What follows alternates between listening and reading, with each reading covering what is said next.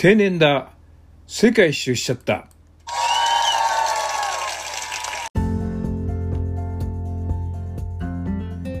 こんばんは。第10話です。定年だ。世界一周しちゃった。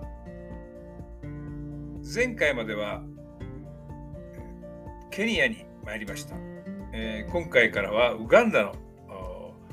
とをお話したいと思います。その前にいつものように高崎市の峯岸さんから、えーはがきが来ております、えーアフリカを回っている時の言語言葉はどうするんですか？っていう話ですね。でアフリカの場合はもちろんスワヒリ語がいろんな方言としてたくさんあるんですけれども、えーまあ、タンザニアはですねもともと共産圏だったので小学校まではスワヒリ語で教えてその後英語で教えるんですね。で他の、えーケニアとかはですね小学校から英語を教えます。これなぜかというと英語ができないとですね就職できないんですね。したがってあのまあ、学校行けない子もたくさんいますけども行ける子たちはあの英語が話せるようになっています。えこれもねやっぱり日本とちょっと違うのかな後でお話しますけども英語教育の仕方もね少し違っているような気がしますさて、え第10話です、えージンジャーというところに着きましたここは、えービクトリア湖のですねから流れる、えー川つまりナイル川のですね源流なんですねここは、えー白ナイルと言われてナイル川まで、ナイル川がずっと流れて地中海まで行くんですね。エジプトまで行くんですけれども、えーここが発祥、なんですかね、初めての地ですね。えーここから6695キロ、えーナイル川が始まって、えーエジプトまで行くんですね。えーすごいですよね、確かにね。で、えーナイロビで別れたですね、スイスガイたちと、えーまた再会しました。えー彼らは自力でウガンダに行ってたんですね。で、私は、えーサマーちゃんとかとね、一緒にバスに、トラックに乗ってたんですけども、で、本当はそのスイスガイが来ることはね、えーサマーちゃんたちは分かってたんです。だけど私をね、脅かそうということで、えー少ししか経ってないけどね、急にキャンプ地に現れて、ああ、懐かしいなと思いましたね。で一緒にですね、えー川でカヌー遊びをしました。まあ、いつもながら元気ですね。あのこの間もお話ししましたけど、外国人っていうのはね、もう海見たら、海じゃない、川見たらすぐ飛び込むんですね。で、そんな綺麗な川であろうが汚い川であろうが何の関係もないですね。まあ、日本人は最近はあんまり川に飛び込む人はいないんじゃないですかね。まあ、そんな話をしました。で、ウガンダのですね、えーカンパラにある首都のカンパラですね、えーキャンプ地に行きました。ここにはですね、プールがあって立派なホテルを併設しているリゾート地です。そこにはたくさんの黒人の人たちがお客さんとして泳いでいました。それまではですね、えリゾート地のプールで、えー黒人が泳ぐっていうことはあまり見かけなかったんですね。で泊まってる人も少なかったんです。で、アフリカに来て、まあ、不思議でしたね、そのことが。だけど、タンザニア、ケニア、ウガンダに来ますとね、リゾート地の経営者も黒人が多くなってきます。何が幸せなのかを別にして、仕事や機会がですね、平等でなくてはならないなと思いました。ただしですね、えー黒白人のこの支配を解放してですね、黒人がいろんなことをするようになったんですけど、一部ね、農園ではですね、えー経営を教えないで突然解放したがためにですね、えー農園全体がダメになったとかね、荒れ地になったとかね、いう話もあります。この移行するのは大変難しいと思いますね。で、えートラックの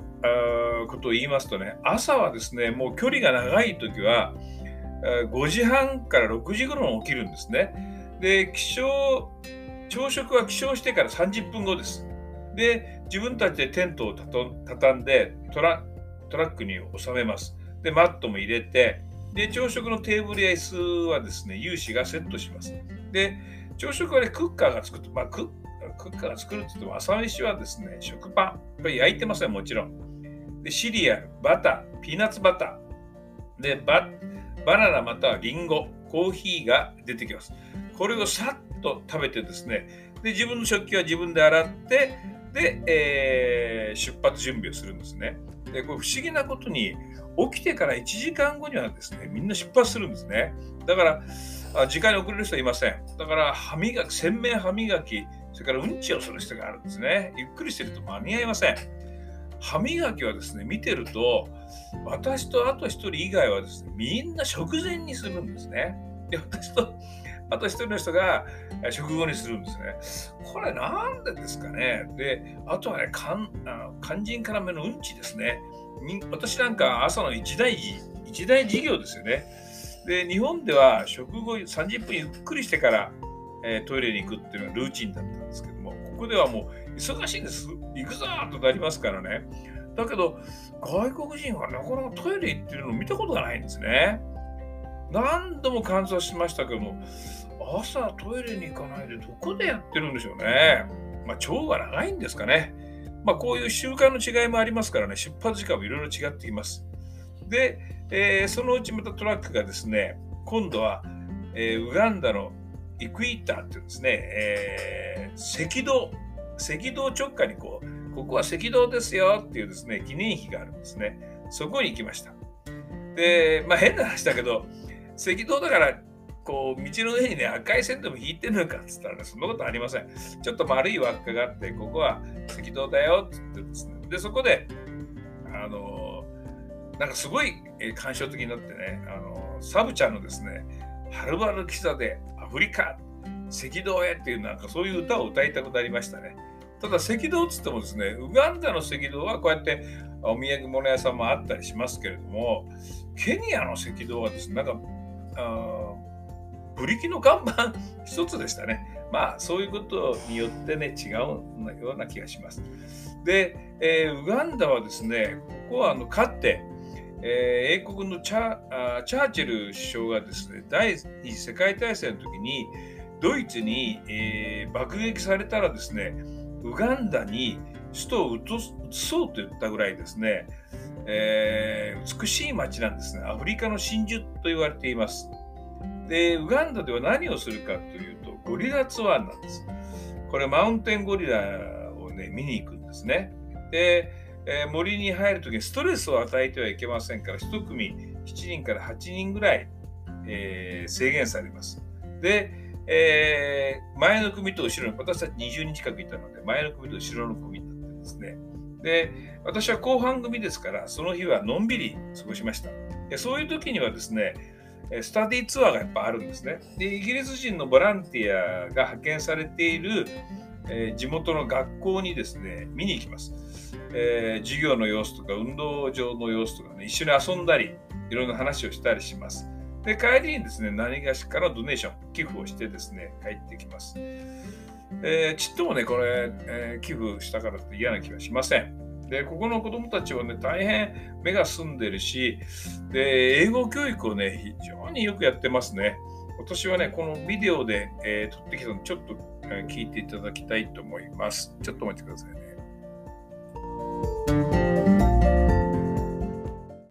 そういうわけで、私たちは、スタディツアーに行くんですね。で、近所の小学校に行きます。あの歌声を聞いてください。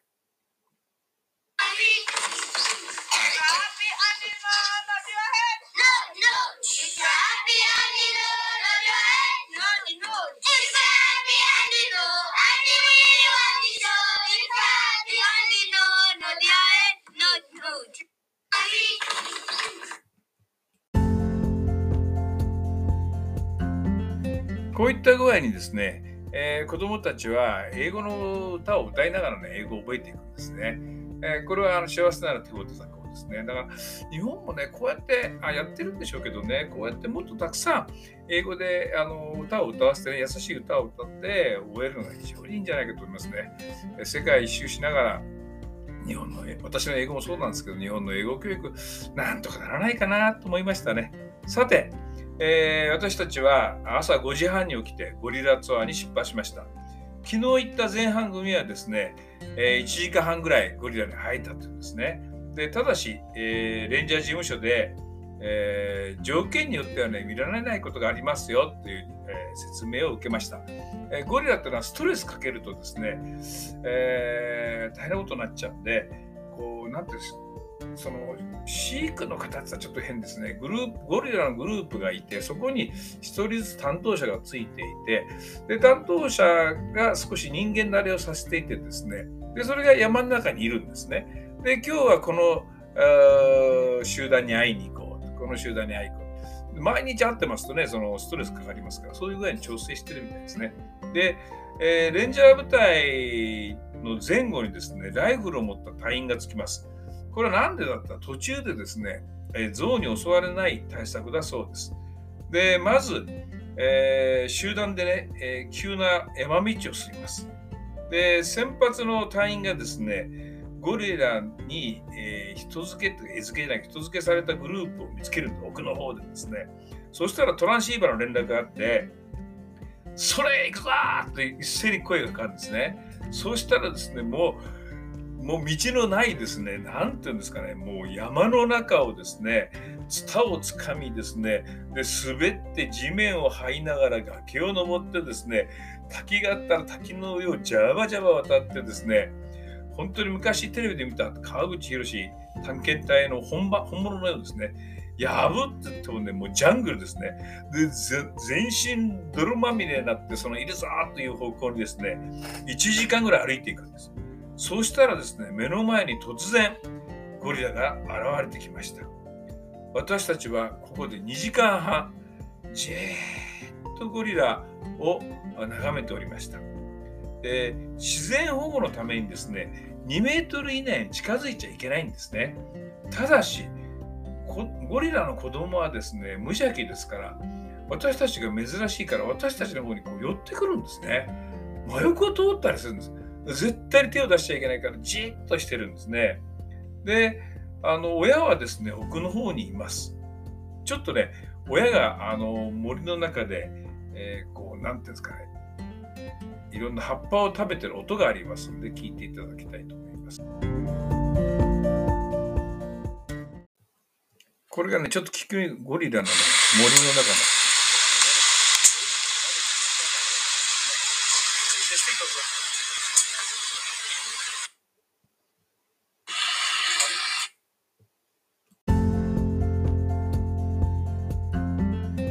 聞こえましたかね？あの、パチパチパチっていうのが、そのゴリラが、えー、こうなんていうんですか、葉っぱを食べたり、あの実を食べたりしてる音ですね。で、ゴリラってのはね、面白くてですね、まあ大きいですよね。で、もう大人のゴリラは悠然としてるんですね。で、私たちはゴリラを見に行ったんですけど、どうもね、私は2時間いて、2時間半ぐらいいて思ったんですけどね、ゴリラが人間を観察してるんじゃないかと思いますね。ゴリラの顔ってとっても、えー、哲学的でした。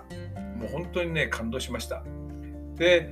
ここでもね、あの話ちょっと違いますけど、面白いのはアメリカ人がですね、やっぱ一緒に行ってたんですけど、よくあの、こう、登山靴かなんかの底が、ご、あの、なんていうんですか、糊がこう、ぶよぶよになって、こう、パカンと靴が開いたりしますよね。靴の裏が剥がれたりしますよね。だけどもね、アメリカ人なんか離れ、剥がれてもですね、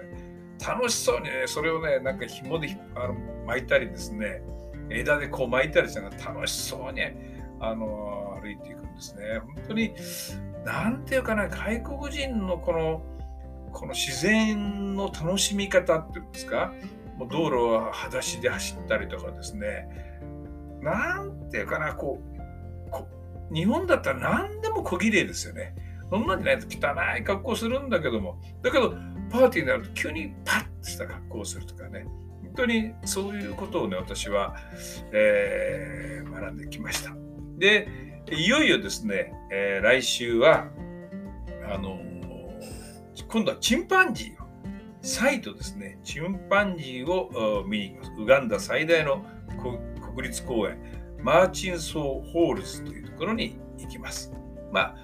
そこもですね、また面白い話がございます。今日もですね、えー、聞いていただきありがとうございます。毎週日曜日に、えー、放送しております。定年だ世界一周しちゃった終わります。